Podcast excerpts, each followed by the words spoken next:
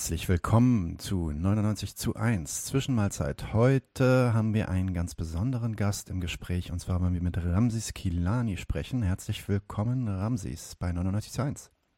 Danke für die Einladung. Wie geht's dir an diesem heißen Sonntagabend? Alles gut?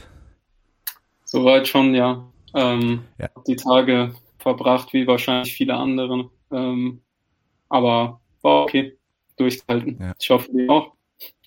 Ja, genau. Ich mache am, ich mache am Anfang immer noch so ein bisschen Smalltalk, damit immer noch Leute dazukommen können. Äh, die kommen dann meistens nicht immer gleich von der ersten Sekunde rein. Äh, aber deswegen, genau. Heute, äh, der Anlass ist, also eigentlich wollten wir mit Ramses schon länger sprechen. Wir hatten ihn auch damals für den ähm, Palästina Roundtable, äh, den runden Tisch, den wir vor, ja, vor so einem Monat gemacht hatten, hatten wir ihn auch angefragt. Das hat zeitlich damals nicht geklappt, weil er auch noch einige andere Commitments hatte. Und dann haben wir gesagt, wir holen ihn auf jeden Fall nochmal äh, für ein anderes Gespräch rein. Und einer der Anlässe ist auch ein Film, der über die Geschichte von Ramses und seiner Familie gemacht wurde. Ramses, bevor wir vielleicht auch mal den Trailer von dem Film zeigen und dann auch so ein bisschen über die Details reden, kannst du vielleicht einfach mal kurz erzählen, wer bist du eigentlich? So, was machst du so? Was ist dein Lebenslauf? Und ähm, wie kam es eigentlich zu diesem Film vielleicht? Vielleicht kannst du uns da mal so einen kleinen Überblick geben. Okay, ja. Ähm, ich bin Ramsi Kiani, ich bin Deutsch-Palästinenser, mein Vater kommt aus Gaza ähm, und meine Mutter ist Deutsche. Und sie haben sich ähm, in Deutschland auch kennengelernt und ähm, 1982 ähm, äh, mein Vater eben nach Deutschland gekommen und sie haben an derselben Uni studiert. Und sie haben 91 geheiratet, als ich auch geboren worden bin. Und ähm, genau, äh, daher war immer irgendwo ein Bezug zu Palästina da, aber da wir eben aus Gaza ähm, kamen oder kommen, äh, väterlicherseits, war die Verbindung halt nicht so stark. Ich war zweimal in Gaza. Ähm, das war ja noch vor der Zeit der Blockade in den 90ern. Ähm, aber auch da gab es schon erste Entwicklungen, dass Gaza isoliert worden ist. Ähm, und das letzte Mal dort war ich eben ähm, 94. Ähm, also ist schon lange, lange her. Also man kann das, glaube ich, nicht so mit äh, vielen anderen migrantischen Identitäten in Deutschland vergleichen, weil man einfach nicht die Möglichkeit hat, diese Verbindung zur eigenen Familie vor Ort zu schaffen. Ähm, meine Eltern haben sich, nachdem mein Vater ähm, seinen Job als Architekt verloren hat, ähm, äh, weil sein Chef gestorben war. Ähm, zwei, ich glaube 1999 ähm, oder 2000, als ich neun war, getrennt und ähm, mein Vater ist dann 2002 wieder zurück in den Gazastreifen gegangen, als ich elf Jahre alt war. Und ähm, dort hat er eben auch neu geheiratet und eine neue Familie gegründet. Mm, und haben immer ähm, in regelmäßigen Abständen Kontakt gehalten über Telefon und so weiter, was in Gaza natürlich auch nicht so leicht ist, wegen der ähm, äh, Einschränkung der Elektrizität und so weiter. Und ähm, 2014 äh, bei dem ja der sogenannten Offensive Protective Edge der ähm, israelischen Armee habe ich schon auf jeden Fall das Gefühl gehabt, ähm, dass es sehr, sehr gefährlich wurde und dass die zivilen Opfer immer weiter stiegen. Mm, ich hatte mich vor allem in meiner Jugend ähm, stark mit Palästina auseinandergesetzt, ähm, vor allem auch geschichtlich und äh, anhand von Texten, weil ich eben diese direkte ähm, kulturelle Erfahrung größtenteils auch nicht machen konnte, war das für mich, denke ich mal, auch so ein Ventil als Jugendlicher. Und äh, insofern kannte ich die Situation relativ gut vor Ort ähm, und hatte meine Befürchtungen. Wir haben dann äh, auch dann öfter telefoniert und das letzte Telefonat ähm, war am 20. Juli 2014 und am nächsten Tag ähm, wurden eben mein Vater und äh, meine fünf Halbgeschwister sowie deren Mutter und viele andere Verwandte auf äh, ihrer Seite in Gaza City ähm, von einer ähm, Bombe äh, der IDF getötet. Und ähm, die Dokumentation Not uh, Just Your Picture ist eine Dokumentation von ähm, Dror Dayan, der aus Jerusalem kommt äh, und ein israelischer Filmregisseur ist. Ähm, und äh, von Anpak, mh, einer unabhängigen ähm, Fotojournalistin, die vor allem bei Active Stills, ähm, dem äh, israelisch-palästinensischen ähm, Kollektiv aktiv ist und auch vor Ort war zu der Zeit 2014 in Gaza, darüber dann die Kontakte entwickelt hat und meine Schwester kontaktiert hat und dann mit uns äh, eben in Kontakt getreten ist, um an dieser Dokumentation zu arbeiten, die eben sehr genau zeigt, also was für Hürden wir hier eben auch ähm, ja zu überschreiten haben oder müssten, um ähm, in diesen Fragen voranzukommen.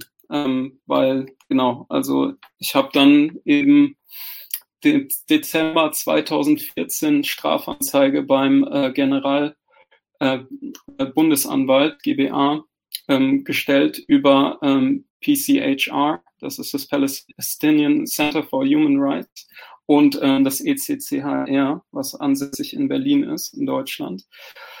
Und ähm, es wurden eben mehrere Beweismittel wie Videos und Zeugenaussagen eingereicht, hm, dass auch diesen damals ähm, so gehypten Knock on the Roof mit einer Rakete, die erst auf das Gebäude gefeuert wird, die etwas kleiner ist und dann eine Minute später eben die komplette Bombardierung hm, der Gebäude, weil es das eben äh, laut Zeugenaussage nicht gegeben hat. In dem Fall ähm, meiner getöteten Familienangehörigen und ähm, ja, viele Beweismittel mehr in diese Richtung, weil Deutschland steht in der rechtlichen Pflicht, eben Verbrechen gegen deutsche StaatsbürgerInnen wie mein Vater und auch ähm, viele der Kinder, äh, der jüngste war noch nicht alt genug, aufzuklären und auch wenn sie im Ausland ähm, geschehen.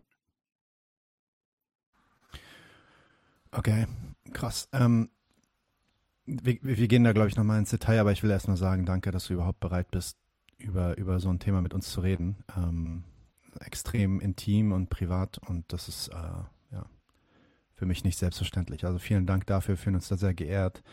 Ich will jetzt einfach mal ganz kurz, bevor wir vielleicht ein bisschen mehr sprechen, den Trailer von dem Film zeigen, ähm, den ich sehr beeindruckend fand. Ähm, genau, ich lasse ihn jetzt einfach mal unkommentiert laufen und wir können vielleicht danach nochmal kurz quatschen. So.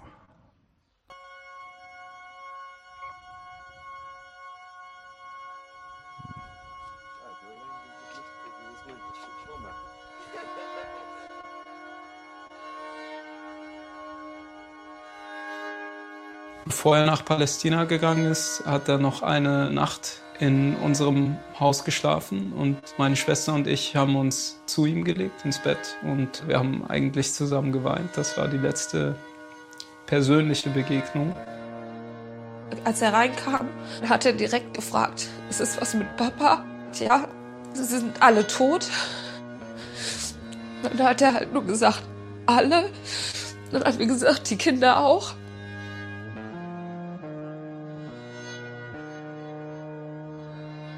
احنا انتشأنا اطفال وصغار وكان اقرب الاقربين الي وانا طفل كان اخوي ابراهيم كان دائما يذكرني يقول لي بتعرف يا صالح بقول له اه انا امنيتي اصير مهندس Ich bin jetzt nicht unbedingt ein Typ gewesen, der gerne im Rampenlicht steht, aber durch das, was meiner Familie da angetan wurde und tagtäglich anderen palästinensischen Familien angetan wird, das konnte ich mir nicht so weiter angucken.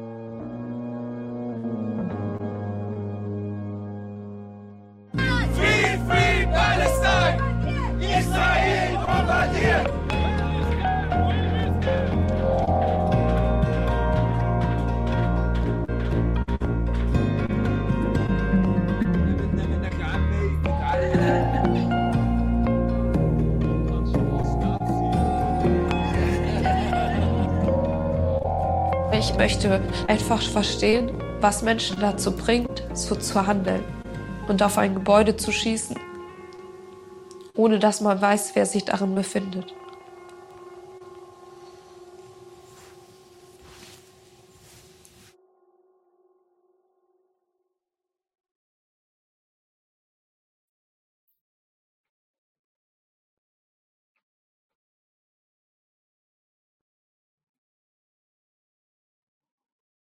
So, sorry, ganz kurz. Ich bin wieder da. Ähm, ja, äh, ziemlich hart, sich das so anzuschauen. Ich meine, ähm, mir fehlen da eigentlich, äh, um ehrlich zu sein, auch direkt erstmal Worte. Deswegen glaube ich, gebe ich direkt an dich über. Ähm, kannst du vielleicht ein bisschen erzählen, so, ich meine, du hast es schon ein bisschen abgerissen. Äh, dein, wer war, wer war, wer war dein Vater eigentlich? Also, und ich meine jetzt nicht so, er hat Architektur studiert und so, sondern vielleicht kannst du uns einfach mal so ein bisschen erzählen, was das für eine Person war, ähm, wie du ihn in Erinnerung, in Erinnerung hast, wie du mit ihm gesprochen hattest und ähm, oft äh, in Deutschland äh, kommt dann wahrscheinlich auch sofort die Vermutung, ja, Moment, wenn da eine Bombe auf deren Haus geflogen ist, wahrscheinlich waren die dann auch irgendwie Hamas oder Hamas hat sich da drin versteckt oder irgendwas in die Richtung. Ähm, mir würde einfach, mich würde einfach interessieren, einfach mal so eine Art menschliches Bild aufzubauen von deiner Familie, ähm, ohne dass wir jetzt natürlich den Film gucken können, den wir natürlich dann aber auch jedem empfehlen. Erzähl uns doch mal ein bisschen was. Mein Vater äh, war auf jeden Fall ein sehr humorvoller Mensch. Das äh, kann man, glaube ich, sagen. Und ich glaube nicht so der typische arabische Patriarchat, den sich viele halt auch so rassistisch, glaube ich, vorstellen würden, äh, sondern einfach ein sehr entspannter, lockerer Typ, ähm, der gerne Witze gemacht hat, der äh, Kinder auf jeden Fall immer geliebt hat und viel mit ihnen gespielt hat. Ähm, unsere ganze Straße, äh, die dann auch schon Erwachsene waren, äh, die haben mit uns getrauert und unsere Freunde, die äh, meinen Vater auch noch kannten, obwohl das so viele Jahre zurücklag. Ne? Also über zehn Jahre. Mhm. Auf jeden Fall hatte er auch immer Schwierigkeiten, ähm, sich in Deutschland zurechtzufinden. Zum einen kulturell, aber auch individuell, weil er auch sehr äh, vergesslich auf jeden Fall war. Ähm, aber genau, ich äh, glaube, das sind so die Eigenschaften, die ich auf jeden Fall am intensivsten in Erinnerung habe. Ähm, auch ein sehr schlauer, kreativer Mann, auf jeden Fall, der sehr viel Fantasie hatte und uns immer ähm, viele Geschichten in den buntesten Farben erzählt hat über die ähm, Heimat von ihm, die wir ja nie wirklich sehen konnten. Und äh, das Ganze geschmückt mit äh, verschiedenen Fabelwesen. Ich erinnere mich an einen kleinen Elefanten, der immer viel in den Geschichten vorkam. Auf jeden mhm. Fall. Ja, ich glaube, ja. ähm, das ist wichtig. Ähm, und deswegen haben wir uns auch entschieden, diese Doku ähm, mitzumachen, auch wenn das für uns natürlich ähm, eine psychische Belastung und Retraumatisierung etc. immer wieder mit sich bringt und ein, nicht leicht ist, immer wieder darüber zu reden und ähm, das Klar. immer wieder vor sich herzutragen, auch mit den geringen Erfolgschancen, die die ganzen Fragen einfach äh, im Moment haben, weil ähm, palästinensische Menschen so entmenschlicht werden, dass Menschen einfach sehen müssen, wir sind Menschen, wir haben Gefühle, wir haben Geschichten, wir haben Menschen, die uns lieben, wir haben Menschen, die wir lieben. Und ähm, ja, wir leben, wir lachen, wir weinen, wie alle anderen Menschen auch. Und wir sind mehr als Zahlen. Wir sind nicht nur diese Zahlenraster, die in Gaza ähm, wieder getötet worden sind, wo man dann Zahlen nebeneinander setzt. Hm. Politisch, das ist mir noch wichtig zu sagen, also ähm, hatte mein Vater absolut nichts mit Hamas zu tun. Ähm, nicht nur allein wegen der religiösen Frage, die für ihn nie eine große Rolle gespielt hat, sondern ähm, weil er politisch immer den linken und marxistischen ähm, Bewegungen und äh, äh, Kräften in Palästina näher stand. Ähm, aber die ganze Begründung immer, ja, sage ich mal, dass ähm, möglicherweise eben Kämpfer von Hamas oder Dschihad Islami oder sonst wem ähm, in, in der Gegend, in den Gebäuden oder sonst wo sein könnten, ähm, das äh, ändert eben nichts an Krieg, Kriegsverbrechen, äh, dass man bewusst Zivilisten mit äh, ins Ziel, äh, ins Visier nimmt, in Kauf nimmt und so weiter. In einem dicht bevölkerten Gebiet wie der, ähm, wie diesem kleinen Küstenstreifen Gaza, der kleiner als die Stadt Köln ist, aber sehr viel mehr EinwohnerInnen hat mit zwei Millionen, eines der dicht besiedelsten Gebiete der Welt. Ähm, und wenn man das eben zu Wasser, Luft und Boden belagert, wie es der israelische Staat und die israelische Militärbesatzung aktuell tut, ähm, dann schränkt man alles so ein, dass egal wo Leute irgendwie versuchen, ähm, militärisch aktiv zu werden oder sonst was, dass sie immer in der Nähe von zivilen Gebieten sind und äh, Wohnblöcken. Das ist überhaupt nicht zu vermeiden. Also ähm, Argumentationen, die, glaube ich, in die Richtung gehen, die verkennen vollkommen die Situation vor Ort und machen sich auch überhaupt kein Bild darüber, wie das ähm, geografisch und gesellschaftlich äh, und politisch aussieht ähm, in, in diesem belagerten Küstenstreifen. Hm. Dein, dein Vater ist zurück, zurück nach Gaza, das war, du meintest 93, 94, wann war das? Ähm, mein Vater ist zurück nach Gaza 2002. Ich war das so, letzte 2002. Mal 94. Genau, ich war das letzte Mal 94 in Gaza. Okay. Okay, und, 2002, ähm, das heißt, du warst, als er gegangen ist, dann warst du so elf, zwölf Jahre alt wahrscheinlich. Ja? Genau, elf Jahre war ich alt. Ja. 2006, äh, man muss ja sagen, 2000, bis 2006 hatten die Israelis noch Siedlungen in Gaza. Das war dann auch noch kein belagertes Gebiet. Also ja. belagert war es natürlich genauso wie die Westbank heute auch belagert ist. Aber es war halt noch nicht so extrem abgeschottet. Es gab auch noch nicht diese riesen Mauern. Ähm, und damals waren da, dadurch, dass da überhaupt Siedlungen äh, sich befanden, war auch dieses flächenweite Carpetbombing war einfach noch nicht so angesagt. Ja. Ähm, das hat sich dann 2006 geändert, glaube ich. Dann äh, mussten die Siedler gehen. Die Israelis haben quasi äh, sich entschieden, die Siedler rauszuziehen und dann diese Blockade aufzubauen. Seit 2006 ist dann Gaza in der Blockade. Wie hast du und und ich meine, 2014 war schon so das krasseste, zumindest also in unserer Erinnerung, was, was, was so dieses, ja, diesem, ja, was Massaker angeht. Aber es war ja bei Weitem nicht das einzige. Also äh, selbst äh, Weihnachten 2014 ging es dann weiter. Wir hatten 2010 was, 2011, 2013. Also eigentlich ständig diese Art von äh, Bombardierung, die wir jetzt auch vor ein paar Wochen gesehen haben. Das heißt, das muss ja auch für dich eigentlich nicht das erste Mal gewesen sein, dass du in so einer Situation bist, wo dein Vater quasi und deine Familie dort ähm, äh, ja, sich vor Bomben wegducken muss. Ähm, ja. äh, also du bist da quasi aufgewachsen mit, mit, dieser, äh, mit dieser Erfahrung ne? und auch mit dieser Angst um deinen Vater wahrscheinlich. Wie war das, wie war das für dich eigentlich so aufzuwachsen? Ja,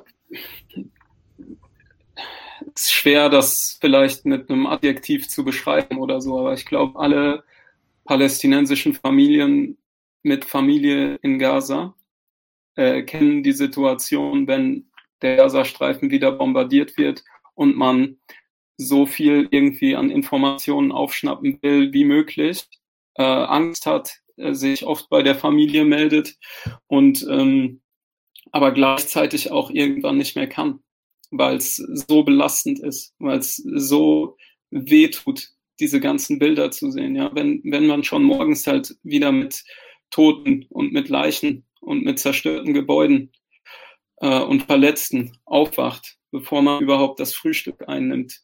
Das ist eine Dauerstresssituation für uns alle. Und ähm, es gab natürlich Angriffe vorher.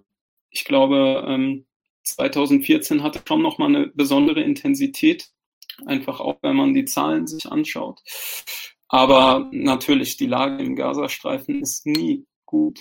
Ja, also ich habe das eben schon mal mit der Elektrizität angesprochen. Durchschnittlich sind es zwei bis vier Stunden, die die Menschen dort Elektrizität haben. Auch das ist Gewalt auf einer strukturellen Ebene, die durch die Belagerung einfach geschieht. Und äh, wenn viele Familien dann nur von Kerzenlicht ähm, quasi leben und ihr, ihren Alltag gestalten, ähm, es ist schon häufiger vorgekommen, dass dann auch irgendwas in Brand gegangen ist ne, und Familien dadurch gestorben sind oder sonst was. Ähm, die Wasserreglementierung, ja, dass über 97 Prozent des ähm, Wassers nicht mehr ähm, äh, trinkbar sind, nicht mehr für menschlichen Konsum taugen und so weiter. Die Eingrenzung ähm, der Fischereizone, die entgegen jeglichen Völkerrechts äh, wirklich auf nur wenige Meilen ähm, beschränkt wird, wo Fischer sofort geschossen werden, ähm, wenn die ähm, eben versuchen, neue Fischbrutstätten anzuvisieren, um eben irgendwie für die Versorgung der Menschen in Gaza zu sorgen, etc. Wenn Ackerbaufelder bombardiert werden, wenn ähm, auch wieder Elektrizitätstürme oder wie jetzt ähm, jüngst eben das, ähm, äh, das einzige Corona-Testzentrum in Gaza bombardiert werden. Wenn Schulen, wenn Kirchen, wenn Moscheen, wenn ähm, verschiedenste Einrichtungen, wenn Pressestellen, Pressegebäude bombardiert werden und so weiter und die gesamte Infrastruktur eigentlich zerstört wird, dann ist die Situation in Gaza auch zu sogenannten Friedenszeiten ähm, unerträglich. Also die UN hat eben Gaza für letztes Jahr, für 2020, als ähm, eben nicht lebensfähigen Ort beschrieben, ja, unbewohnbar. Und ähm, das bekommt man natürlich mit, wenn man mit seiner Familie dort spricht, was die Probleme sind. Israel bestimmt alles an Export, an Import, was reinkommt, was rauskommt. Selbst ähm, die, ähm, die Lebensmittel und die Kalorien pro Kopf, die so auf 2279 äh, Kilokalorien pro Person Israel gesetzt hat, ähm, um, Isra äh, um Gaza auf eine Diät zu setzen, wie das israelische Politiker ähm, euphemistisch bezeichnen, dann kann man von Gaza natürlich ähm, nicht als lebensfähigen Ort äh, sprechen. Das ist ähm, eine Situation, die 24-7 strukturelle Gewalt äh, beinhaltet und die ein Verbrechen gegen die Menschlichkeit ist, ähm, das weltweit äh, wirklich sehr einmalig ist aktuell. Nun war ja dein Vater und ähm, ich glaube damit wahrscheinlich rechtlich auch deine Geschwister dort ähm, deutsche Staatsbürger. Das heißt, als dein Vater hier gelebt hat, hat er dann die Staatsbürgerschaft auch erlangt, hat sich dann entschieden, zurückzugehen. Und dann, dann wurde das ja nach 2006, also eigentlich Jahr für Jahr, unvor, äh, fast unvorstellbar schlimmer jedes Jahr. Man dachte sich immer, okay, schlimmer kann es nicht werden. Und dann wurde es eigentlich immer schlimmer. Und ich stelle mir vor, dass er theoretisch ja wahrscheinlich die vielleicht ja, vielleicht die Möglichkeit gehabt hätte, ähm, zu fliehen, ne? vielleicht seine Familie sogar mitzunehmen. Ähm, war das je irgendwas, was er irgendwie, ähm, was durch seinen Kopf ging oder hat er, hat er daran gar nicht gedacht? Was war, da, was war da so sein Mindspace? Also es ist erstmal sehr, sehr schwierig, ähm, rauszukommen aus dem Gazastreifen. Es gibt ähm, Listen, also wenn man keine andere Staatsbürgerschaft hat, äh, nahezu unmöglich. Allein schon behandelt zu werden, da braucht man eben eine, ähm, eine Erlaubnis vom israelischen Staat. Ähm, wenn man allein in der Westbank behandelt werden äh, möchte, weil halt in Gaza einfach durch diese strukturelle Gewalt äh, kaum die Möglichkeiten bestehen, verschiedene Krankheiten wie Krebs oder ähnliches ähm, eben ähm, heilen zu können. Mein Vater hat auf jeden Fall ähm, versucht, unseres Wissens und des Wissens äh, unserer Familie sich einzutragen und äh, verschiedene Familienmitglieder, eben die Kinder, ähm, auf einer Evakuierungsliste, 2014 aber auch erst. Ähm, davor hatten wir mal, ich glaube, es war 2008 oder 2009, mal versucht, ähm, ihn in Ägypten zu treffen, ähm, als die Situation etwas äh, gelockerter war jetzt unter El-Sisi ähm, nach der Konterrevolution in Ägypten ist das natürlich so schlimm wie noch nie. Aber ähm, da hatten wir mal versucht, irgendwie ein Treffen in Ägypten zu organisieren. Aber die Angst war natürlich nicht wieder reinzukommen zu der Familie. Und mein Vater, wie gesagt, also er hat sich sehr verbunden auch mit Gaza ähm, gefühlt. Er ist dort aufgewachsen. Er hat da Wurzeln aufgeschlagen und ähm, ist auch wieder ähm, als Architekt äh, sehr gefragt gewesen in Gaza und hat versucht, viel beim Wiederaufbau zu helfen dort und ähm, viele neue Gebäude wieder zu kaufen, äh, äh zu, zu bauen. Und ähm, äh, es war für ihn halt einfach sein Zuhause. Ja, und für viele palästinensische Menschen auch, ja, die eben auch, auch aus politischen Gründen oft ähm, das so sehen, ja, dass unsere schiere Existenz als Palästinenser in, in Palästina ein Akt ähm, des Widerstands äh, ist gegen unsere Vertreibung, gegen unsere Verdrängung und gegen unsere Entrechtung und Unterdrückung dass wir uns nicht vertreiben lassen und dass unsere Wurzeln da sind. Es gibt ähm, ja so einen palästinensischen Begriff, äh, Sumut, kennst du vielleicht auch, ja, dass man ähm, diese Widerstandsfähigkeit, diese Resilienz einfach hat, diese Geduld auch und ähm, bereit ist, ähm, äh, weiterhin äh, standhaft in, in, diesen Fragen zu bleiben. Und ich kann mir vorstellen, dass auch das eine Rolle gespielt hat. Ja. Aber ähm, ich glaube, ne, also ich, ich denke, dass ähm, auch die Möglichkeiten nicht, nicht leicht sind, aus Gaza ähm, wegzukommen, äh, selbst, selbst wenn man eine Staatsbürgerschaft hat in diesen Kriegssituationen. Ähm, ich meine, Gaza gilt ja offiziell auch als Kriegsgebiet, ähm, was die Bundesregierung aber nicht daran hindert, äh, Waffen an Israel zu liefern. Ähm, aber diese, diese Kriegssituation ist natürlich schon dauerhaft anerkannt. Ja. Das ähm, endet nicht mit, ähm, genau, mit einem neuen Kapitel. Ich wollte noch kurz auf diese Frage vielleicht der Staatsbürgerschaft allgemein eingehen. Ich hatte ja eben ähm, schon gesagt, dass ähm, eben Deutschland in der rechtlichen Pflicht steht, Verbrechen gegen ähm, deutsche StaatsbürgerInnen wie mein Vater und die Kinder aufzuklären. Und ähm, dass, dass ich eben das auch ähm, versucht habe über die Menschenrechtsorganisationen, die ich erwähnt hat, hatte. Aber die Situation dort äh, in Deutschland ist eben auch so, dass jetzt ähm, statt Ermittlungsverfahren wegen Kriegsverbrechen einzuleiten, also für, für ein Kriegsverbrechen, das in dem Fall mehr als ausreichend äh, be, be, äh, bewiesen werden kann, ja, ähm, wurde eben nur ein Beobachtungsvorgang angelegt. Und der momentane Stand des Verfahrens ist eben, dass die Bundesanwaltschaft ähm, auf Informationen aus Israel wiederum angewiesen ist. Ja. Ähm, wir hätten auch den direkten Weg über Israel gehen können, haben einige palästinensische Hinterbliebene versucht. Aber die Erfolgschancen sind nat gehen natürlich gegen Null. Ja, dass ähm, die Täter in sich selbst quasi ähm, äh, äh, sich selbst quasi äh, anzeigen und ähm, zu, zu der, dem Fakt der Kriegsverbrechen gelangen.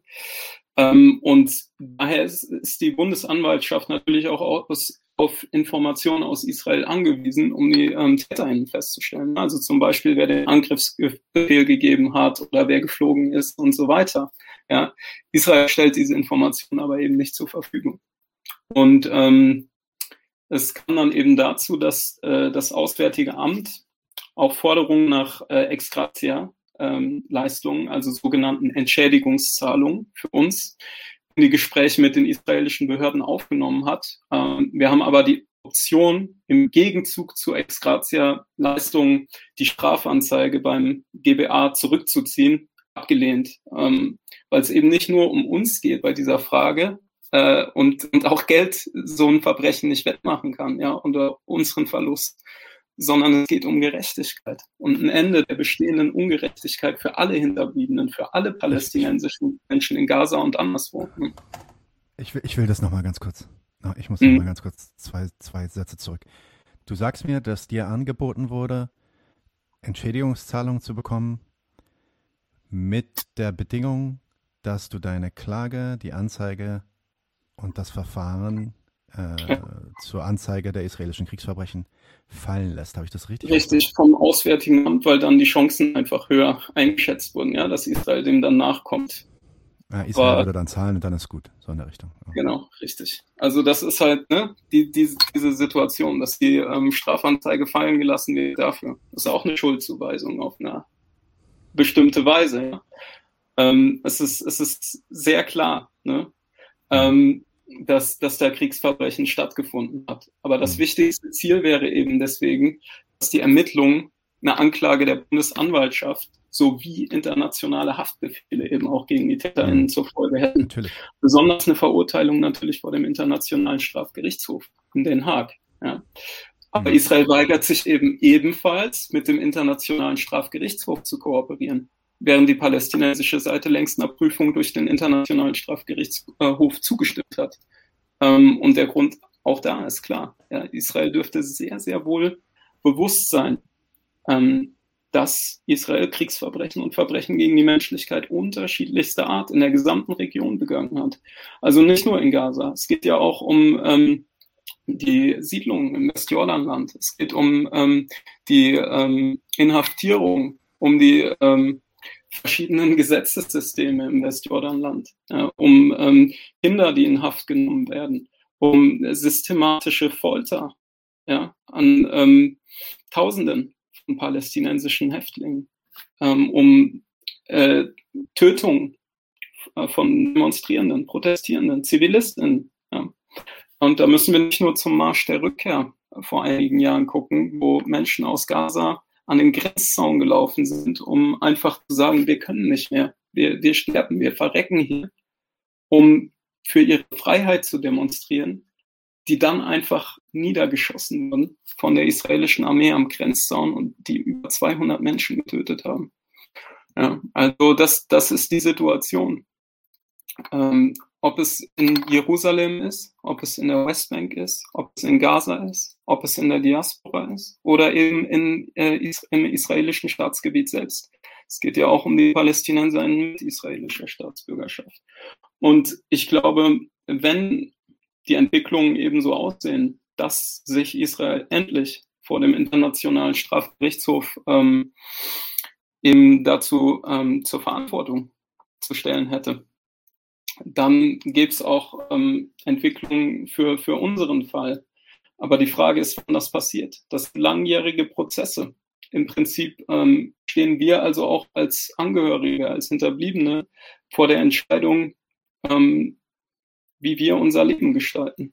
Weil diese zermürbenden Prozesse über Jahre, über Jahrzehnte teilweise, ohne Aufklärung, die machen natürlich auch was mit einem. Und ähm, die mindern natürlich auch das Vertrauen in den, in den deutschen Behörden und in den deutschen Staat, ähm, was man so mitbekommt. Ja. Ich weiß auch nicht, was ich alles so sagen darf, ne? was, ähm, mhm. was so läuft bei, bei einem laufenden Prozess.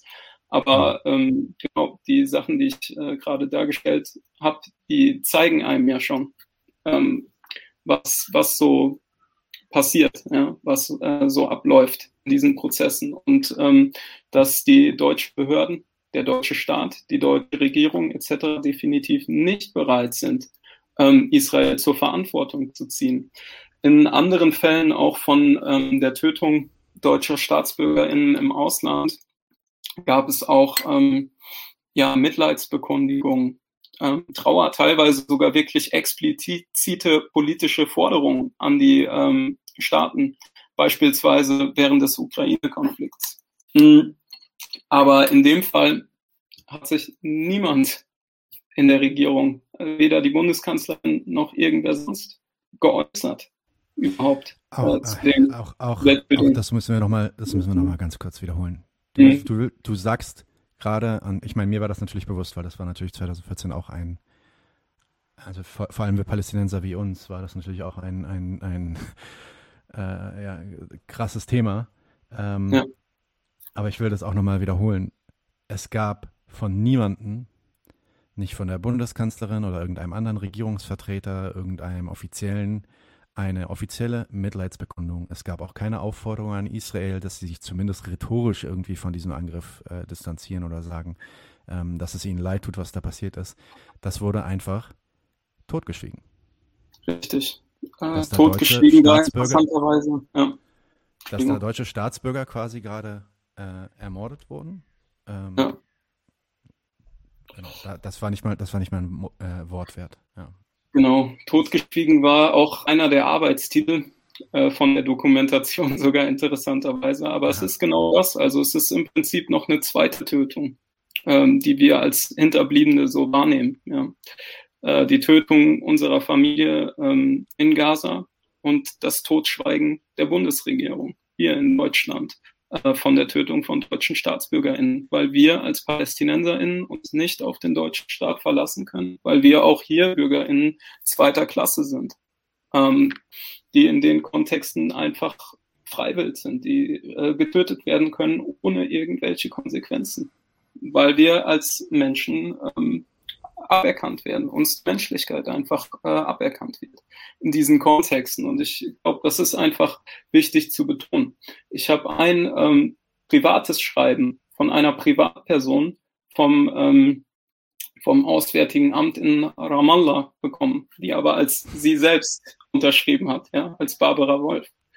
Das war das einzige Schreiben, was ich irgendwie innerhalb von deutschen Behörden, aber auch nicht im Namen von deutschen Behörden bekommen habe. Ja, eine Person, die vor Ort war und die das mitbekommen hat und äh, die mir ihr Beileid ausgedrückt hat. Äh, von offizieller Seite, ähm, von, von äh, Institutionen der Bundesregierung oder sonst was. Nichts. Bis heute nicht. In, in, dem, in dem Video gibt es ja diese eine Szene, über die deine, ich glaube, deine Schwester äh, redet. Ähm, dieser Moment, wo, wenn ich das richtig verstanden habe, du reinkommst und darüber berichtest, was da passiert ist. Und dass sowohl dein Vater als auch deine Kinder gestorben sind. Warst es du, der das dann quasi deiner Schwester dann beigebracht hat? Oder? Es war andersrum. Ähm, andersrum. Meine Schwester, ja. Ich kann kurz erklären, in der Dokumentation selbst wird das klarer. Ähm, meine Schwester hat äh, einen eine Nachricht über Social Media, ich glaube Facebook war das damals, erhalten ähm, von einem Kollegen und Bekannten meines Vaters, ähm, der ihr eben auf Arabisch ähm, geschrieben hat, dass ähm, die Familienmitglieder gestorben sind. Und ähm, sie, ich, ich wohnte damals nicht zu Hause. Ja, also ich war schon ausgezogen und war eigentlich gerade auf dem Weg zu meiner damaligen Arbeitsstelle in einem Getränkemarkt neben dem Studium. Und ähm, als ich an der Bushaltestelle stand, kamen eben meine Mutter und meine Schwester im Auto vorbeigefahren. Ähm, und ich ha hatte halt schon die Gesichter gesehen und äh, so ein bisschen so das Entsetzen gefühlt. Ne? Und da wusste ich eigentlich schon, was passiert ist. Ne? Also ich habe es mir schon gedacht. Und äh, ja, ich erinnere mich also wirklich noch total genau an diesen Moment. Ähm, dann sind sie eben mit mir in die Wohnung reingegangen und haben die ganze Zeit nicht geredet und ich habe gesagt, was ist, was ist, ist was mit Papa, ist was, ist was mit Papa. Und ähm, dann haben sie es mir eben gesagt ja, und äh, ich ja, bin sofort zusammengebrochen eigentlich und ähm, habe äh, nur noch gefragt, was mit den Kindern ist. Genau, und dass sie auch alle tot sind. Dann haben wir ähm, äh, kurze Zeit später meinen Cousin angerufen und äh, der hat es uns dann noch bestätigt, auch am Telefon. Ja, und das war, das war dieser Tag, so, den ich auch nie vergessen werde, den wir alle nie vergessen werden, natürlich, ja, der uns äh, als Trauma, als Narbe fürs Leben lang ähm, begleitet und der uns auch immer noch belastet und der mit einem Verbrechen zusammenhängt, was nie in irgendeiner Form Konsequenzen für die TäterInnen hatte. Und ähm, wo wir immer noch dafür kämpfen müssen, überhaupt als Menschen anerkannt zu werden, überhaupt als ähm, Palästinenser in, in Deutschland auch die Perspektive zu erhalten, die Stimme zu erhalten, dass auch unsere Leben zählen, dass auch wir Menschen wie alle anderen sind, die ein Recht auf Menschenrechte haben, die auch ein Recht haben, ähm, vor, vor diesen ähm, Entwicklungen geschützt zu werden. Und wenn die deutsche Staatsbürgerschaft nichts bringt, was hilft uns dann? Ja, also was bringt uns dann was? Unsere Hautfarbe können wir schlecht abziehen, ja, unsere Haarfarbe oder was auch immer. Ähm, die können wir nicht ablegen. Unsere palästinensische Herkunft und Identität, die Ethnie der, ähm, derjenigen, ähm, die vielleicht in den F-16s gesessen haben, können wir nicht beeinflussen als PalästinenserInnen. Ja. Womit eben aus Deutschland begründet wird, ähm, dass die historische Schuld Deutschlands ähm, sie dazu verpflichtet, quasi solche Kriegsverbrechen auch geschehen zu lassen und zu akzeptieren. Im Endeffekt ist es das, was die Staatsräson de facto aussagt. Und in so einem Kontext bewegen wir uns. Ja, das ähm, kenne ich, das äh, wissen aber auch alle anderen, das weißt du. Ja, das wissen wir als äh, Palästinenser in, in Deutschland auch einfach. Ja, ja, dass die, dass vor allem die deutsche Staatsbürgerschaft nicht wirklich was bringt. Ähm, also dieses Gefühl, dass ich mir vorstelle, äh, dass, dass vielleicht jemand hat, der ein Deutscher ist, wirklich, also äh, nicht mit Migrationshintergrund, sondern ein Deutscher im Sinne von fühlt sich, fühlt sich Kartoffeldeutsch quasi. Ähm, dieses Gefühl zu haben, äh, das, ja, das kenne ich nicht. Zumindest nicht, wenn ich nach Israel einreise, ähm, wenn ich irgendwie ähm, ganz ehrlich auch sogar hier in diesem Podcast sprechen muss. Ähm, äh, entsteht und, und auch vor den Nachrichten, die wir jetzt am letzten Wochenende gehört haben, dass äh, jetzt auch schon auf Basis von irgendwie so Anti- äh, Anti Antisemitismus-Initiativen jetzt Menschen abgeschoben werden. Super. Ähm, äh, fühlt man sich auf jeden Fall nicht besonders sicher, wenn man nur weil man den deutschen Pass hat. Und inwiefern das äh, wirklich viel bedeutet, ist dann auch fragwürdig. Zumindest für Menschen wie uns.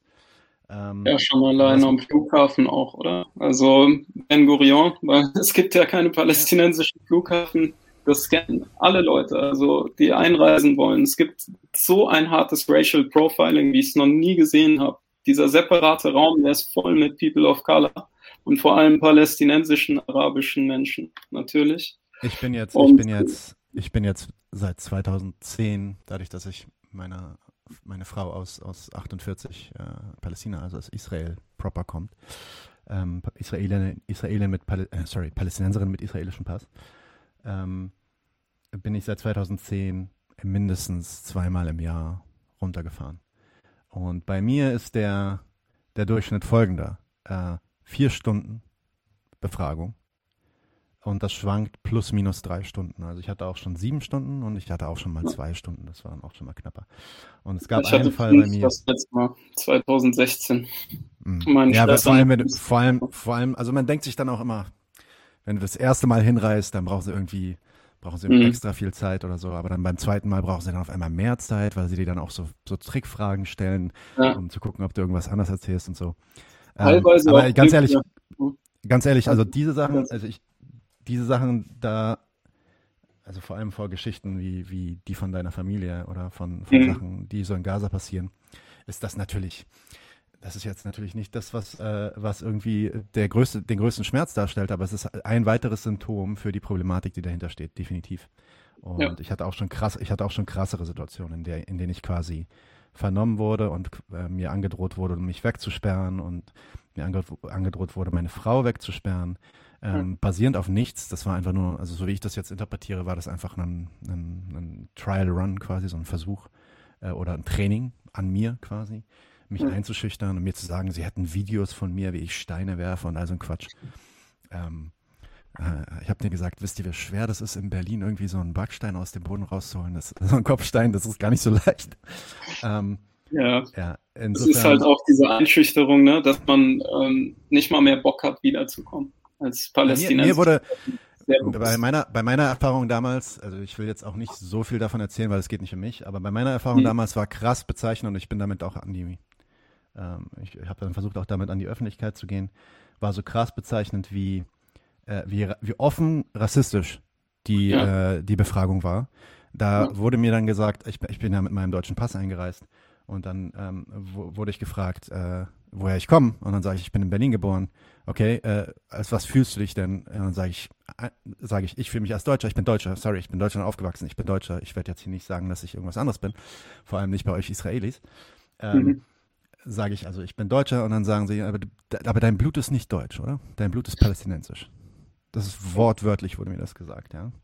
ja. Ähm, also das, das, das war schon bezeichnend. Aber okay, kommen wir, kommen wir ganz kurz zurück zu dir, weil mich interessiert eine Sache. Vor, vor dieser Geschichte, die ich damals hatte, habe ich dann versucht auch ähm, damit mit der Geschichte irgendwie mehr an die Öffentlichkeit zu treten. Und ich, ich frage mich, inwiefern war, war das der Moment, in dem du dich dann auch politisch äh, radikalisiert bzw. politisch aktiviert hast? Bist, also man sieht ja dann auch in dem Video, dass du auf Demos warst und so. Ich weiß nicht, mhm. ob das vor diesen News oder nach den News war. Ähm, und vor allem, also was mich interessieren würde, Regierungsrezeption und so, was die Regierung dazu gesagt hat, wissen wir, oder was sie nicht dazu gesagt hat. Aber wie war so eigentlich, ähm, weiß ich nicht, wie haben die Medien darauf reagiert? Ich kann mir vorstellen, bist ja dann damit auch an die Medien gegangen. Wie haben die darauf reagiert?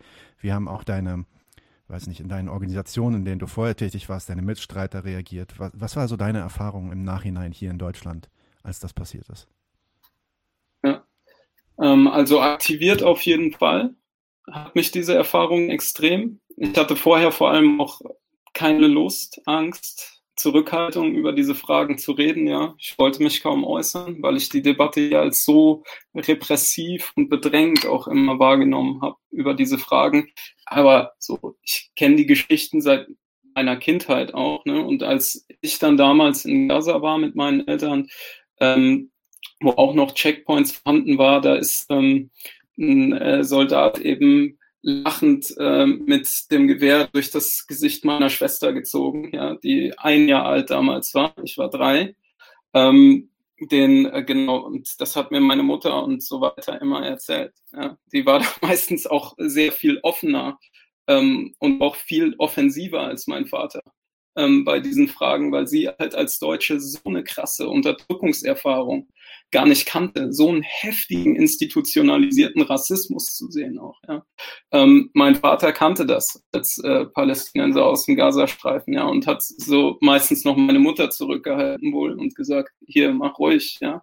Ähm, und meinem Vater wird eben gesagt, ja, äh, wasch dich erstmal weiß, bevor du hier reinkommst. Ja. Also das, das sind die Verhältnisse, ja, mit denen man konfrontiert wird und die Geschichten kenne ich, die, die ähm, Erlebnisse teilweise. Also da habe ich mehr Bilder als drei, vierjähriger, ja, da erinnert man sich nicht an viel. Aber ähm, ich weiß von meiner Familie, was so los war, was so passiert ist. Ja. Ähm, also eine Politisierung in der Form war immer schon da, aber ich hatte nicht genug Wissen und Ahnung über die Situation als Kind, ja, ähm, als mein Vater auch weg war. Ähm, ich habe erst in meiner Jugendphase wirklich angefangen, als mein Vater dann auch weg war. Ich meine, das kommt ja auch noch dazu. Ja, das ist auch schlimm für ein Kind. Ähm, die Scheidung der Eltern mitzukriegen und dann eben, wenn der Vater so unerreichbar ist, dass er im Gazastreifen lebt, irgendwie wollte ich mich natürlich mit dem Thema auseinandersetzen. Und dann habe ich eben, ich habe immer viel gelesen, aber ich habe auch zu dem Thema dann angefangen, sehr, sehr viel zu lesen und mich damit intensiv auseinanderzusetzen. Und ich weiß, dass in einem Freundebuch, ähm, ich denke mal, ich war da 14 oder 15, was mir nicht gefällt, ähm, Zionismus stand.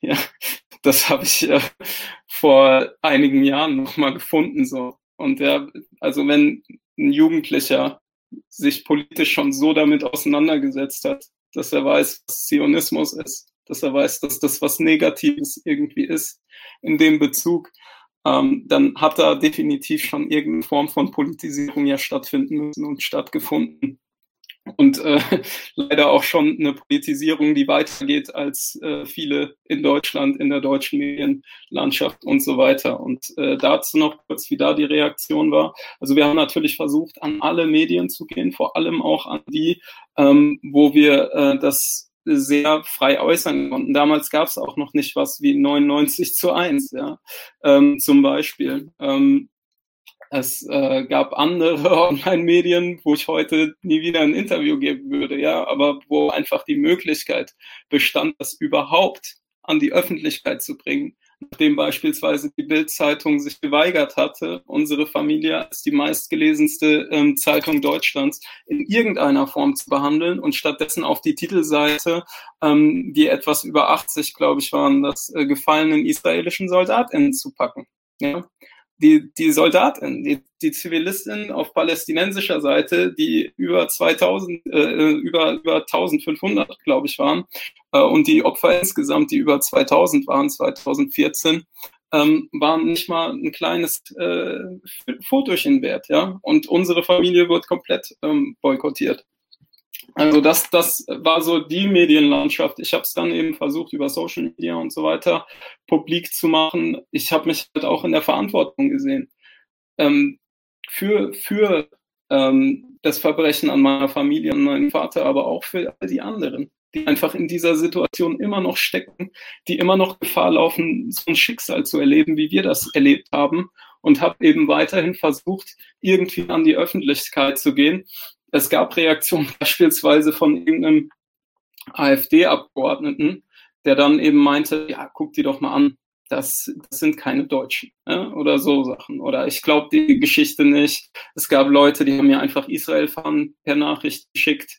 Und das waren nicht nur offene Rechte, natürlich auch viele, ja, aber es waren auch sogenannte Antideutsche und so, ja, die sich selbst als links sehen, ähm, die, die das abgefeiert haben dass da ähm, Zivilisten ähm, mit einer bestimmten Ethnie, eben der palästinensischen Ethnie, getötet wurden und die auch kein bisschen Respekt haben ähm, vor uns Hinterbliebenen, vor uns Angehörigen, vor unserem Schmerz, vor unseren Traumata und so weiter und noch mit draufhauen. Ja? Ähm, nur, nur um dieses, um diesen ganzen Tumult, der dann in Deutschland auch auf dich hereinbricht, wenn du den Mut hast, überhaupt damit umzugehen damit an die Öffentlichkeit zu gehen, ähm, irgendwie bildlich zu machen, den irgendwie plastisch zu machen, weil ich glaube, das kann sich in Deutschland niemand vorstellen, so was dann abgeht. Ähm, oder was wir palästinensische Menschen auch unabhängig davon unser ganzes Leben, unseren ganzen Werdegang in Deutschland eigentlich erleben, an Kommentaren, an Stereotypen, an Vorurteilen. Und ich finde es wichtig, ja klar, wir haben auch mit Farbrassismus oder so zu tun, weil wir anders aussehen und sonst was, oder kulturellen Rassismus, weil wir muslimisch gelesen werden oder sonst was. Aber es gibt immer auch noch eine sehr spezielle Komponente, wenn man palästinensisch ist. Und ich glaube, das können fast alle palästinensischen Menschen in Deutschland auch bestätigen, dass es einen sehr, sehr expliziten antipalästinensischen Rassismus in Deutschland gibt, der sich äußert an verschiedenen Sachen. Ja, dass ähm, wir, das behauptet wird, dass es uns überhaupt nicht gibt, dass wir keine Palästinenser sind, dass unsere Identität uns abgesprochen wird, dass wir als Terroristen oder als äh, die neuen Nazis oder was weiß ich abgestempelt werden. Ja, dass ähm, unsere ganze Identität reduziert wird, dass wir nicht mal auf diese diese Frage, wo kommst du her, sage ich mal, die wir alle kennen, nicht nur Palästinenserinnen, sondern alle irgendwie migrantisch gelesenen Menschen, ähm, dass wir da antworten und uns danach für alle mögliche Scheiße rechtfertigen müssen, dass wir danach hören, keine Ahnung was, ähm, Hamas oder bla bla bla und ich politische Gespräche führen muss mit Leuten, auf die ich gar keinen Bock habe wo ich gar keinen Bock habe, mit denen zu reden, weil die absolut keine Ahnung von der Situation vor Ort haben, aber meinen, sie müssten einiges nachplappern, was sie eben in der Bildzeitung oder sonst was gelesen haben. Ja, und ähm, das seit frühester Kindheit, dass meine Schwester zum Beispiel nie gesagt hat, dass sie Palästinenserin ist, sondern immer nur ja arabisch und dann irgendwie versucht hat, das Gespräch umzulenken, weil sie einfach keine Lust auf diese Gespräche hatte. Ja? Ähm, und ich glaube, das kann man sehr gut verstehen und sehr gut nachvollziehen, ähm, wenn man das kennt als palästinensische Person in Deutschland. So, und das, genau, das war so die, was so das politische Umfeld anging. Also ich war in dem Sinne noch nicht organisiert. Ich war immer so bauchlinks, aber ähm, viele, also von vielen Freundinnen ähm, war ich sehr positiv eigentlich überrascht, weil sie mich da auch unterstützt haben, weil sie auch Sachen geteilt haben dazu, weil sie da auch hinter mir standen. Einige wenige, also ähm, das war dann ziemlich äh, ekelhaft, wie, wie die sich äh, verhalten haben oder einfach da rausgezogen haben. Und ich glaube so, ne, was wir am meisten in Erinnerung behalten werden, das sind nicht die bösen Worte unserer FeindInnen, sondern vor allem das Schweigen unserer Freundinnen. Und äh, ich glaube, genau, das ähm, sehen wir jetzt auch wieder bei den jüngsten Entwicklungen. Es gibt mehr Leute, die den Mund aufmachen, aber es sind immer noch viel, viel zu wenig bei dem Thema, was eines der klarsten, deutlichsten, offensichtlichsten Unterdrückungsverhältnisse unserer Zeit ist. Und da sich mal rauszureden mit dem Argument, ja, ist ja alles so kompliziert, das ist ja so eine lange Geschichte und da gibt's ja da und da und die zwei Seiten und man muss das irgendwie differenziert sehen und so. Ja, ähm, also das ist es ist sehr, sehr anstrengend, ja. Und es war sehr, sehr anstrengend. Es ist auch immer noch sehr anstrengend und es wird auch noch eine lange Zeit anstrengend bleiben und es wird wahrscheinlich auch erstmal schlimmer werden, bevor es besser wird. Aber die neuesten Entwicklungen weltweit und selbst in Deutschland. Und Deutschland war immer ein besonders dickes Brett zu bohren, einfach durch die deutsche Staatsräson und wie sehr der deutsche Nationalismus einfach auch mit ähm, Israel gekoppelt oder an Israel gekoppelt ist. Ähm, aber auch in Deutschland hat sich die Lage ein bisschen verbessert. Und weltweit in den letzten Wochen, vor allem in den USA, ich glaube, da müssen wir sehen, das war unfassbar, was da für eine Diskursverschiebung stattgefunden hat und auch Absolut. was die praktische Solidarität ja. angeht. Und das also gibt mir Hoffnung, auch bei anderen auch. Ja. Na, in Deutschland war ich so ein bisschen hin und her gerissen, weil ich einerseits gesehen habe, dass tatsächlich, dass es, dass es tatsächlich mehr äh, auch Organisationen von uns einfach gibt. Palästina spricht und dann äh, jüdische Stimme für gerechten Frieden in Nahost und, und auch der jüdische Bund. Und auf einmal kamen so viele kleinere Gruppen, die sich dann auch dazu Wort gemeldet haben und so Neugründung und so. Und das war, das war schon, ähm, das war schon, äh, das hat mir schon wieder ein bisschen Mut gegeben, aber ich hatte gleichzeitig zuvor auch gemerkt, dass die andere Seite, nämlich die, die reaktionär pro-israelische Seite, ähm, ich weiß nicht, ob du das auch, ich würde mich interessieren, ob du das auch so siehst, weil wenn ich, ich war 2014 war ich schon relativ äh, aktiv würde ich nicht sagen, aber ich war polit politisch relativ versiert. Ich kannte die Situation relativ gut, bin da auch schon immer sehr, sehr viel hin und her gereist natürlich ähm, auch wie du das sagst, genauso politisiert worden durch meinen Vater und durch seine Aktivitäten. Und dann auch, ich meine, meine erste Rassist Rassismuserfahrung gegen Palästinenser hatte ich, als ich sechs Jahre alt war, wo, mich, wo mir der eine Klassenlehrer mich fragt, äh, woher ich komme. Und ich sage, trotzig, dass ich Palästinenser bin. Und er mir dann, er dann so lange mit mir diskutiert, bis ich weinend ausbrech, äh, weinend in Tränen ausbrech, weil er darauf besteht, dass es keine Palästinenser gibt und er will wissen, woher mein Pass kommt. Ähm, oder was für einen Pass ich habe. Ähm, und das war mir tatsächlich damals als Sechsjähriger noch gar nicht so richtig klar, dass es gar keinen Palästina gibt. Es gibt gar keinen Staat, es gibt gar keinen Pass und so. Und das, äh, das war so die erste Situation. Also da will ich einmal mal kurz beipflichten, dass ich nicht glaube, dass irgend, irgendein Palästinenser, der hier äh, in Deutschland aufgewachsen ist, damit nicht auch irgendwann mal in Berührung gekommen ist. Ähm, die äh, andere Sache ist, genau, was mich interessieren würde, ist, glaubst du, ja, okay, du hast, das hat dir wieder Hoffnung gegeben, hat es mir auch. Glaubst du aber auch, dass die Militanz auf der anderen Seite, also dass, dass ein Dietmar Barsch jetzt im Namen der Linken sich auf so eine Bühne begeben kann oder ein Özdemir sich auf eine Bühne stellen kann und offen genozidale Zitate irgendwie wiedergeben kann, ähm, dass, dass das auch eskaliert gerade? Und äh, wie, wie interpretierst du das? Ist das, ein, ist das vielleicht sogar ein gutes Zeichen, weil das so der letzte Strohhalm ist? Oder was, wie müssen wir das verstehen? Ja, ich sehe das so. Also ich sehe es erstens mal genauso wie du. Es gibt auf jeden Fall eine neue ähm, Intensität der Angriffe gegen palästinensische Menschen ähm, und auch des antipalästinensischen Rassismus in Deutschland.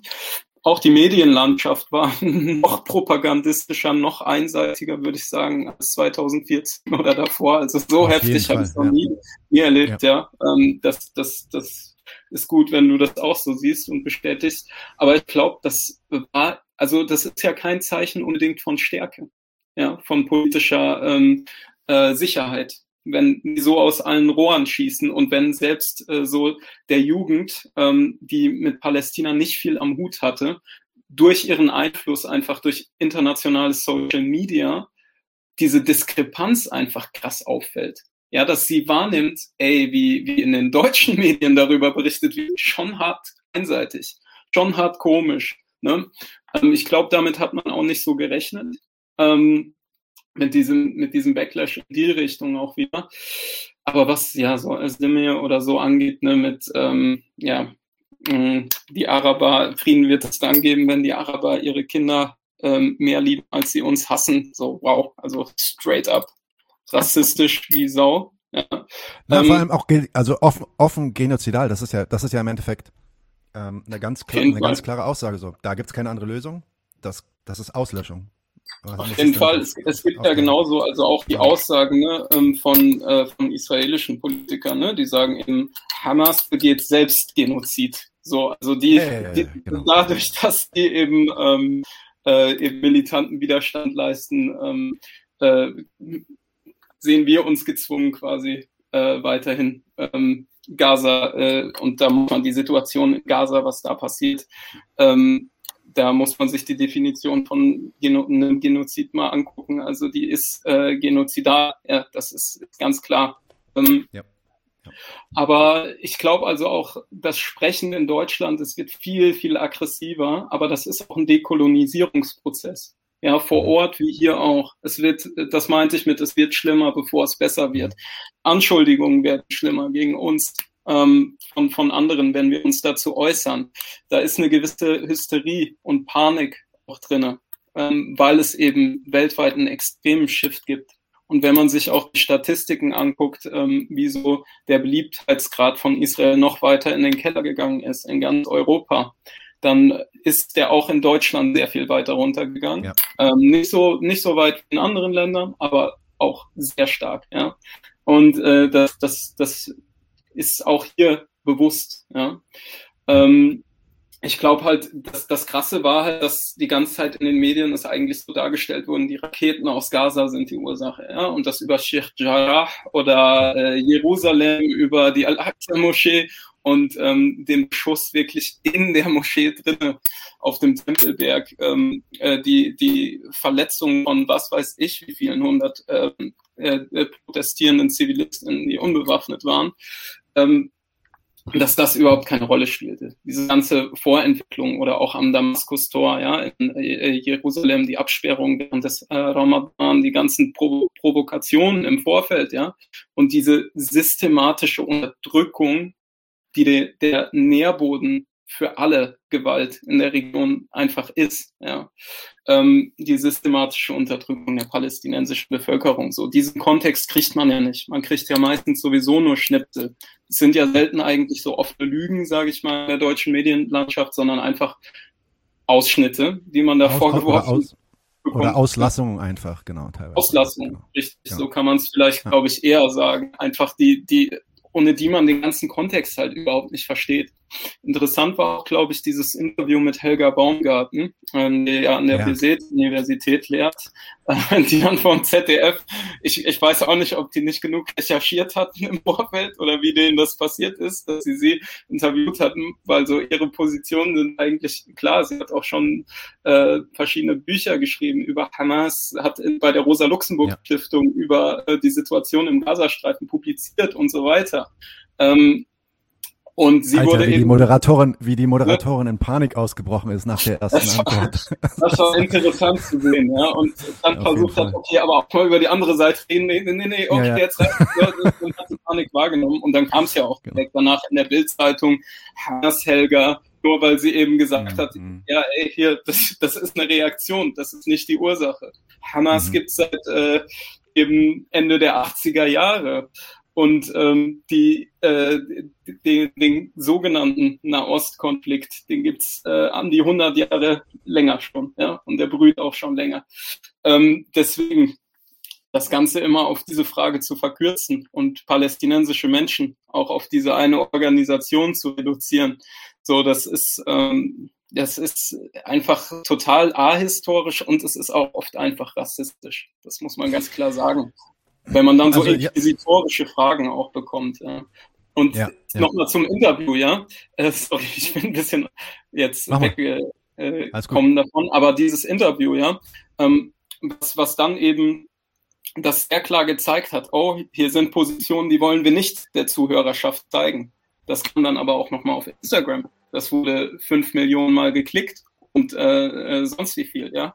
ja. Was, was krasse Zahlen sind, ja und wo ganz, ganz klar war, ey, so die versuchen die die versuchen die Mund so zu machen. Was sie sagt hat Hand und Fuß ganz ganz klar so ne? Das ist eine ähm, äh, Wissenschaftlerin an an der Universität die hier ganz klar ähm, die Lage vor Ort seit Jahrzehnten kennt und analysiert und die ähm, äh, die die das mal alles in Kontext rückt und es wird direkt abgebrochen, es wird direkt von rechter Seite von der Bildzeitung drauf eingeschlagen, um das schnellstmöglichst äh, klein zu halten und zu diffamieren. Ja? Und diese palästinensischen Perspektiven und pro-palästinensischen Perspektiven, die das Ganze wirklich erstmal an die Ursache des, des Problems vor Ort bringen, der Tatsachen vor Ort, die einfach mit Zahlenfakten argumentieren können im Gegensatz zu den anderen, die werden komplett ausgeblendet. Und das war diesmal wirklich krasser als je zuvor.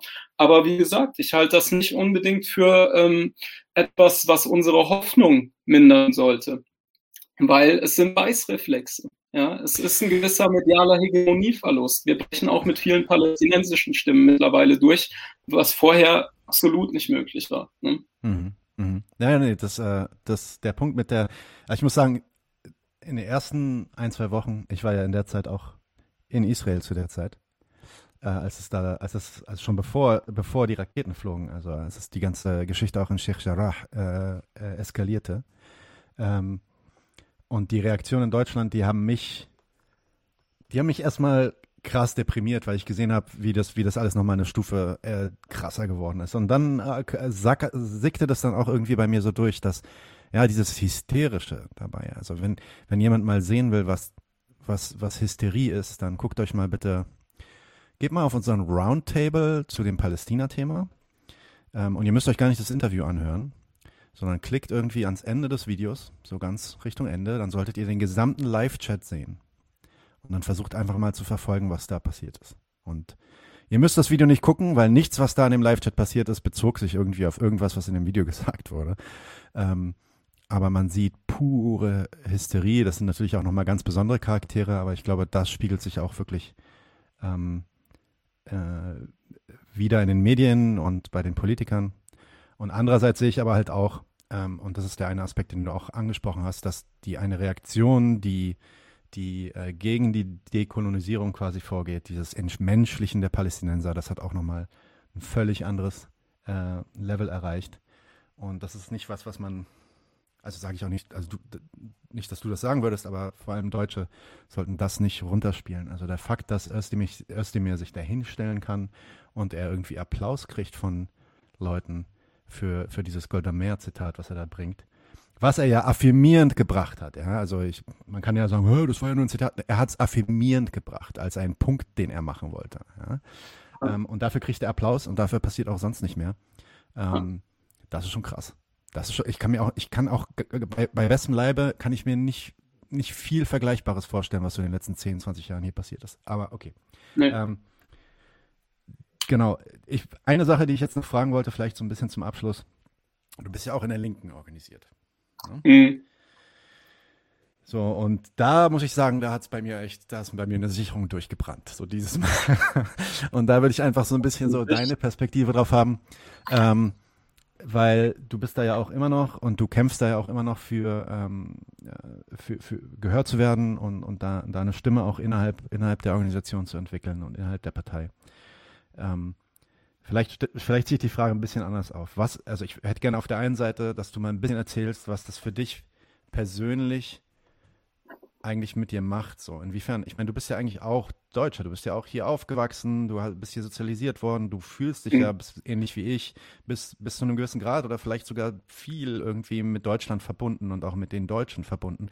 Und gleichzeitig hast du diese, diese auferzwungene Entfremdung, die, äh, die das, die dich wahrscheinlich die dir nicht zulässt, wirklich zu sagen, ja, ich bin Deutscher oder ey, ich cheer jetzt mit dem Fußballteam, mit dem Deutschen oder so. Da ist immer irgendwie dieses eine Ding, was, was an dir nagt, so. Und also was, was macht das mit dir persönlich und wie versuchst du dann die Gefühle, die du hast, ob die jetzt negativ oder positiv sind, dann doch noch umzuschlagen in diesen Aktivismus, den ich, ganz ehrlich, ich, ich, ich könnte, also jetzt gerade hätte ich keinen Bock auf die Linke. Also ich, also großen Respekt, dass du da überhaupt noch weitermachst.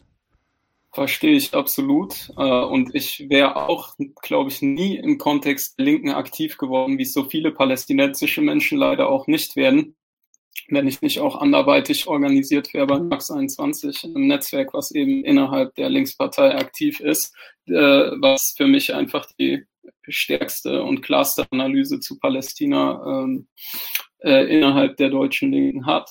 Und die Situation auch jetzt in der Linkspartei ist natürlich umkämpft. Es gibt ganz, ganz viele Leute, die schweigen in der Linkspartei, die aber eigentlich nicht, äh, nicht ähm, sage ich mal, unwissend genug sind, um keine pro-palästinensische Position zu haben, um nicht eine klare linke Position in den Fragen zu haben, die das sehr wohl wissen, aber die eben aus opportunistischen Gründen teilweise schweigen, aus Angst, aus Einschüchterung schweigen. Und die, die da so laut werden, wie ein Dietmar Bartsch, der ja auch, war ja nicht nur Palästina, so, wo er so, so ein, so schlimme Kommentare einfach von sich gegeben hat, äh, wie auch zum Beispiel bei Black Lives Matter oder so, wo er dann äh, die Polizei erstmal in Schutz nehmen wollte und den institutionalisierten und strukturellen Rassismus, den es einfach in der Polizei gibt mit äh, ganzen Nazi-Netzwerken. Aber ähm, äh, oder, oder auch bei Fridays for Future, ja, wir stehen klar auf der Seite ähm, äh, der Automobilindustrie. Ja. Ähm, es, es geht, es geht ja, der ist schon, der ist schon, Der ist schon ein spezieller Charakter auf jeden ne? Fall. Ja, ja es geht um den Reformismus, den sie verkörpern. Es geht yes, um die Regierungsbeteiligung, yes. die sie wollen. Das ist der ja. Knackpunkt. Und das erste Bauernopfer, was man dafür bringen muss in Deutschland, ist die Anerkennung der deutschen Staatsräson, natürlich. Und das ist Aberkennung palästinensischer Menschenrechte. Das muss man so klar sagen. Was mit dieser angeblichen ähm, Sicherheit und der Positionierung auf der Seite Israels gemeint ist, ist, dass palästinensische Menschen keine Menschenrechte haben dürfen.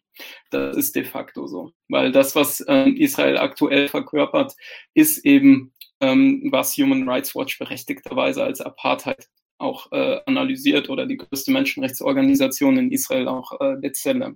Ja, ähm, und äh, es geht bei dieser, bei diesem sogenannten Existenzrecht Israels ja nicht um die Existenzrechte der palästinensischen und jüdischen Menschen, die in der Region leben, sondern diese deutsche Wortfloskel, die ist ja so ein extrem verwässerter Begriff in Deutschland, der mit der Staatsräson eben einhergeht, dass eigentlich damit gemeint ist, Israels Recht, eine andere Bevölkerungsgruppe zu entrechten und denen nicht grundlegende Menschenrechte zu geben. Äh, nicht das Rückkehrgesetz für alle Ethnien gleichzuhalten, ja. Ähm, nicht die über 65 rassistischen Gesetze, die eben auch selbst ähm, palästinensische Menschen mit israelischer Staatsbürgerschaft betreffen, ja, ähm, äh, nicht zu beenden. Ähm, oder auch, äh, äh, dass, dass palästinensische Menschen selbst mit israelischer Staatsbürgerschaft in einigen Teilen Israels nicht mal wohnen und leben dürfen. Ja. Ähm, diese, diese ganzen Entwicklungen oder die Militärbesatzung, das hängt eben zusammen mit dieser Staatsräson. Und deswegen ist es klar ein Angriff auf palästinensische Menschen als palästinensische Menschen. Und deswegen sind wir so oder so durch unsere Existenz, durch unsere Identität ein Dorn im Fleisch. Ähm, äh, äh, des deutschen Staates irgendwo. Ja, weil das nicht einhergeht mit unseren Menschenrechten. Und das ist, ich glaube, wie du das gerade sehr gut beschrieben hast, dieser, dieser konstante Druck, diese konstante Erfahrung, nicht dazuzugehören als palästinensische Person, dieses Politikum, was wir qua unserer Existenz darstellen, dass das vor allem die zweite Generation extrem wahrnimmt, weil wir, wie gesagt, hier sozialisiert worden sind in Deutschland, weil uns eigentlich wenig unterscheidet von anderen äh, sogenannten Bio-Deutschen oder was auch immer man da für einen Begriff nehmen will, ähm, dass, dass es eigentlich halt, ähm, dass es uns dann dadurch auch mal sehr krass auffällt, weil wir kennen die Diskurse hier. Wir kennen, ähm, wir, wir, wir wissen schon, wie die meisten Deutschen ticken. So, wir wissen, wie wir selbst äh, ticken wir selbst sozialisiert worden sind. Ähm, aber wir kennen eben auch die andere Seite. Wir kennen die Tatsachen vor Ort in Palästina. Wir wissen, was da passiert. Wir wissen, ähm, was unsere Familien uns ähm, zeigen, ähm, erzählen. Vor Ort und hier. Und das macht, ist, glaube ich, ein Punkt, der so Organisationen wie Palästina spricht, auch ausmacht, dass wir diese Erfahrungen, die wir oft sehr personalisiert auf einer individuellen Ebene erfahren, wie du das gerade erzählt hast von dir als Sechsjähriger, der dann von dem Lehrer konfrontiert wird, bis er weint, ähm, dass, dass wir das sehr oft auf uns beziehen, gerade als Kinder, ne, dass mit uns irgendwas falsch ist oder so, wie das meistens bei Rassismus ist.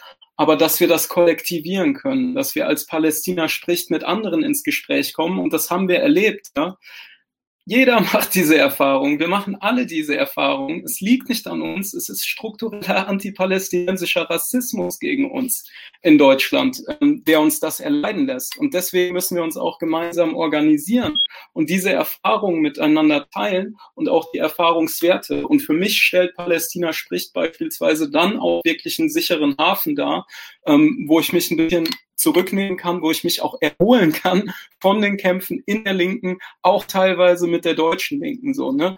Ähm, das, das, weil es einfach so belastend ist. Ich kann das vollkommen verstehen. Wir haben auch durch Dietmar Bartschs Ausfälle extrem viele internationale, migrantische und vor allem auch jüdische Mitglieder verloren. Ja, mit, mit seinem Fehltritt, da sind mehrere jüdische Mitglieder einfach aus der Linkspartei ausgetreten. Das ist, das ist ähm, die Entwicklung einfach, äh, die wir da sehen. Und äh, es geht, es geht um das Wesen der Linkspartei in diesen Kämpfen, in diesen Ausrichtungskämpfen, ja. Ob man einfach ran will an den Kuchentisch oder ob man bereit ist, Bewegung zu unterstützen, die arbeitende unterdrückte Klasse zu unterstützen in ihrer Selbstorganisierung, in ihrer Emanzipation oder ob man einfach Bock hat auf Regierungsbeteiligung mit den Grünen und der SPD. Und das ist doch die Knackfrage. Und ähm, wir, wir sehen an allem, was ähm, die reformistischen Kräfte in der Linkspartei so von sich geben, dass genau zweiteres ihr Ziel ist und nicht ersteres, dass wir ein organischer Teil der Bewegung, der Initiativen von unten und der Menschen werden. Ja, und ähm, das, das ist das Gefährliche, aber der Ausgang ist offen. Und ich glaube, es lohnt sich, so lange noch ähm, um die Linkspartei zu kämpfen. Es lohnt sich beispielsweise zu versuchen, Kreisverbände dazu zu bewegen, zum nächsten Tag der Nakba gemeinsam mit Palästina spricht, ähm, solche Demos überall in Deutschland zu organisieren und finanzielle Mittel auch zu stellen dafür zur Unterstützung. Ich glaube, das ist so einer der Knackpunkte, dass wir einfach die ähm, solidarischen und äh, emanzipatorischen Kämpfe einfach ähm, unterstützen können. Als Linke, als SDS, sehen die Kräfteverhältnisse, ich bin ja vorwiegend im SDS aktiv, ne, im ähm, Studierendenverband der Linkspartei, da sehen die Kräfteverhältnisse nochmal anders aus. Ja, da ähm, steht, steht wirklich ähm, der revolutionäre Flügel besser da als in der gesamten Linkspartei. Aber das will ich noch sagen, ja. Das, das ist es, worum es geht. Ähm, es geht nicht um irgendwelche, ähm, sage ich mal, soziopsychologischen Schuldgefühle oder so gegenüber jüdischen Menschen in, ähm, im, im Gesamtbild, ja, und ähm, auf dieser Ebene, sondern es geht ähm, um diese Grundsatzfragen, wie wir, wie unsere Position zu deutschem Nationalismus und deutschem Staat ist als Linke und ob wir bereit sind, ähm, für eine befreite Gesellschaft ohne Unterdrückung und Ausbeutung zu kämpfen, ob wir internationale Solidarität praktizieren oder nicht. Das ist quasi die Gretchenfrage, an der die Palästina-Frage steht oder fällt in Deutschland. Das ist, glaube ich, in keinem Land ähm, so dieses klar scheidende Element, ja, so dieser Lackmustest, wo man sehen kann, welche, welche Linken es ernst meinen eigentlich und welche nicht. Word. Okay. Ramsi, vielen, vielen Dank. Wir haben jetzt schon eine Stunde, 17 Minuten. Das ging total schnell. Ich war gerade ein bisschen schockiert. Äh, ich habe gerade eine Nachricht bekommen, dass meine Internetverbindung nicht so gut ist. Mein Bild ist manchmal so ein bisschen pixelig gewesen. Ähm, deswegen würde ich jetzt gerne zum Abschluss, einfach nur weil ich Sorge habe, dass der Trailer dann auch nicht so gut zu sehen war, den Trailer jetzt nochmal am Ende zeigen und hoffen, dass es dann besser klappt. Ähm, ja. Aber bevor wir das machen, kannst du vielleicht nochmal kurz zwei Worte zu dem, zu dem Film sagen. Der soll ja jetzt im Sommer auch an einigen Orten ausgestrahlt werden. Wie können sich Leute darüber informieren? Ähm, wo, wo kann man den sehen? Gibt es vielleicht irgendwelchen Accounts, Social Media Accounts, denen man folgen sollte, um da Neuigkeiten zu bekommen? Kannst du da noch kurz ein, zwei Sätze zu sagen, bitte? Genau, also ähm, die Dokumentation Just, uh, Just Your Picture wurde eben ähm, von den RegisseurInnen angefragt. Ähm, äh, wurde, es wurde versucht, eben die für verschiedene deutsche Filmfestivals eben auch äh, einzubringen. Aber durch die Situation in Deutschland ist vielleicht jetzt auch nochmal ein echt untermauernder Beleg, ähm, wurde es abgelehnt, während es in anderen Ländern völlig anders aussah auf ähm, Filmfestivals, wo es angenommen wurde und wo in Paris auch eine Erstausstrahlung stattgefunden ähm, hat. Deswegen sind wir natürlich auch in Deutschland offen für unabhängige Public Screenings ähm, zu, zu de, äh, äh, von dieser Dokumentation und da kann man sich entweder an die Regisseure Anpak und Drodayan oder ähm, direkt auf der Seite Not Just Your Picture oder bei mir melden. Ähm, mittlerweile genau ist das offen. Es kann auch gruppeninterne Screenings geben. Ähm, muss man sich bei uns melden. Ne? Und ich glaube, wenn, wenn das verschiedene, zum Beispiel Kreisverbände von der Linken machen würden, das wäre schon mal eine wichtige Sache, um auf die andere Frage wieder zurückzukommen.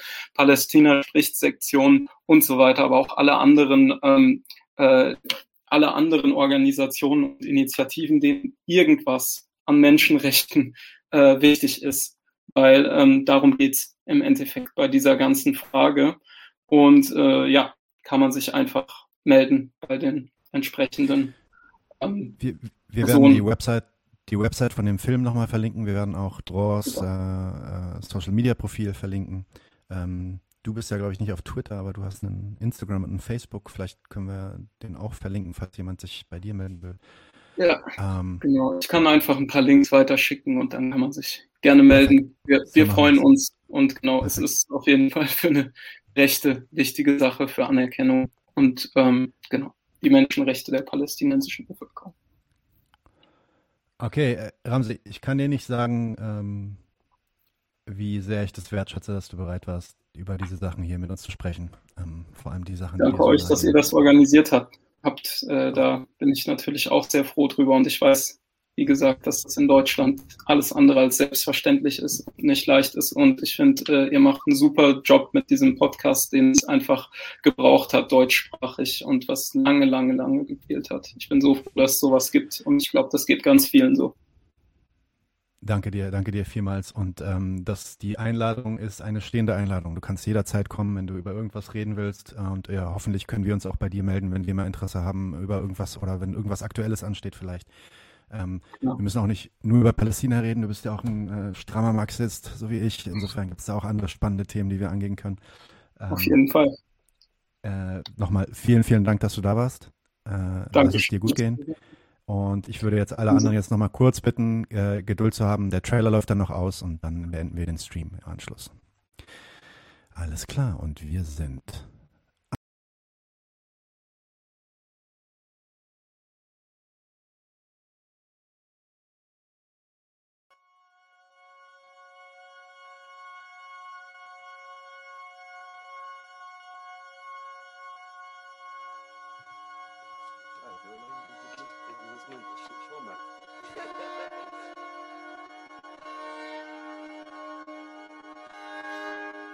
Bevor er nach Palästina gegangen ist, hat er noch eine Nacht in unserem Haus geschlafen und meine Schwester und ich haben uns zu ihm gelegt ins Bett und wir haben eigentlich zusammen geweint. Das war die letzte persönliche Begegnung.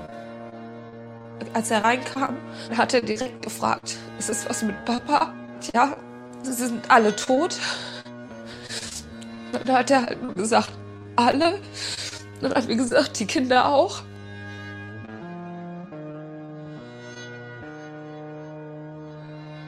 احنا انتشأنا اطفال وصغار وكان اقرب الاقربين الي وانا طفل كان اخوي ابراهيم كان دائما يذكرني يقول لي بتعرف يا صالح بقول له اه انا امنيتي اصير مهندس Ich bin jetzt nicht unbedingt ein Typ gewesen, der gerne im Rampenlicht steht, aber durch das, was meiner Familie da angetan wurde und tagtäglich anderen palästinensischen Familien angetan wird, das konnte ich mir nicht so weiter angucken.